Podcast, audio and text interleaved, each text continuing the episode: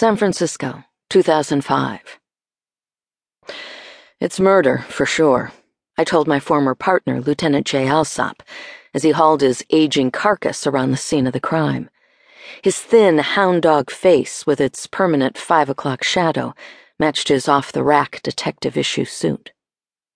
On the other hand, as a woman in this man's world, I took care to keep my look crisp and professional.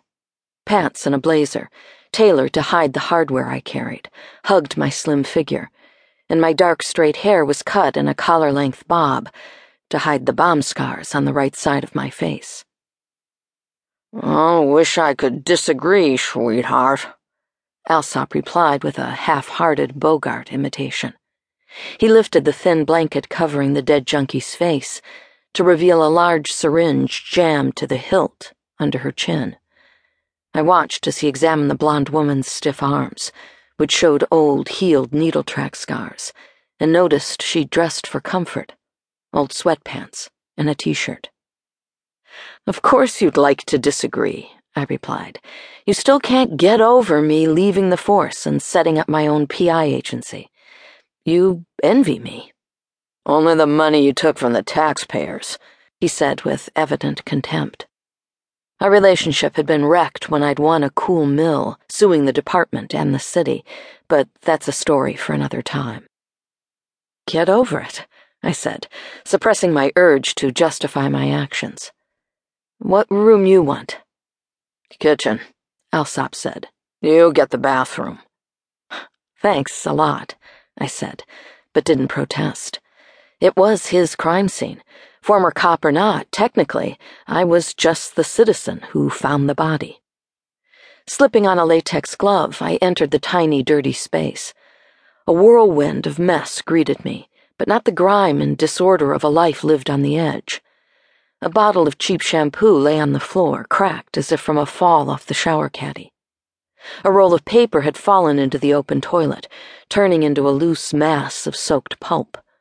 Several other items had been knocked over willy nilly, but underlying it all, the bathroom had been clean. There was a struggle in here, I called. Alsop grunted acknowledgement. Even so, a rankness oozed from the bathroom, a musky animal odor. I could see a recently used litter box tucked behind the toilet, as well as a double food and water bowl combo among the detritus. You see a cat? I called. Nope, but there's half a bag of dry store brand food out here, Alsop replied. I examined the window, a screenless opening one foot square that no adult could fit through. Stuck shut, it barely budged when I tugged at it repeatedly. The Vic had an indoor cat. There's poop in the litter box and water in the bowl, an unfixed Tom by the spray smell. Where is it then? I shrugged. That's what I want to know. We sure he's not hiding somewhere? I swept my eyes around the studio all in one, searching for anywhere that could hold a cat. A new widescreen TV sat on a nice stand, and the refrigerator had been replaced recently as well, looking out of place. You looked in all the cabinets? Yeah. I walked over to the food bag to rustle it deliberately. When I did that around my own cat, Snowflake, he came running. This time, no result.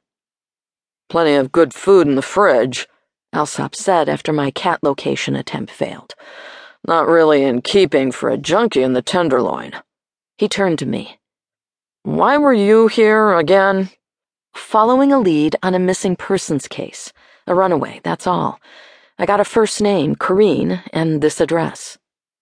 Well, she's not missing anymore. The Vic isn't the runaway. She was someone who might know where my missing girl is. The father's my client. I'll need that info. I stared at Alsop. Only if it seems relevant. I have no evidence the murder is related. A visit from the police won't help his state of mind. If you want to know what CSU finds out here, you'll cough up. I turned away. Like I said, only if it's relevant. I took my obligations to a client seriously.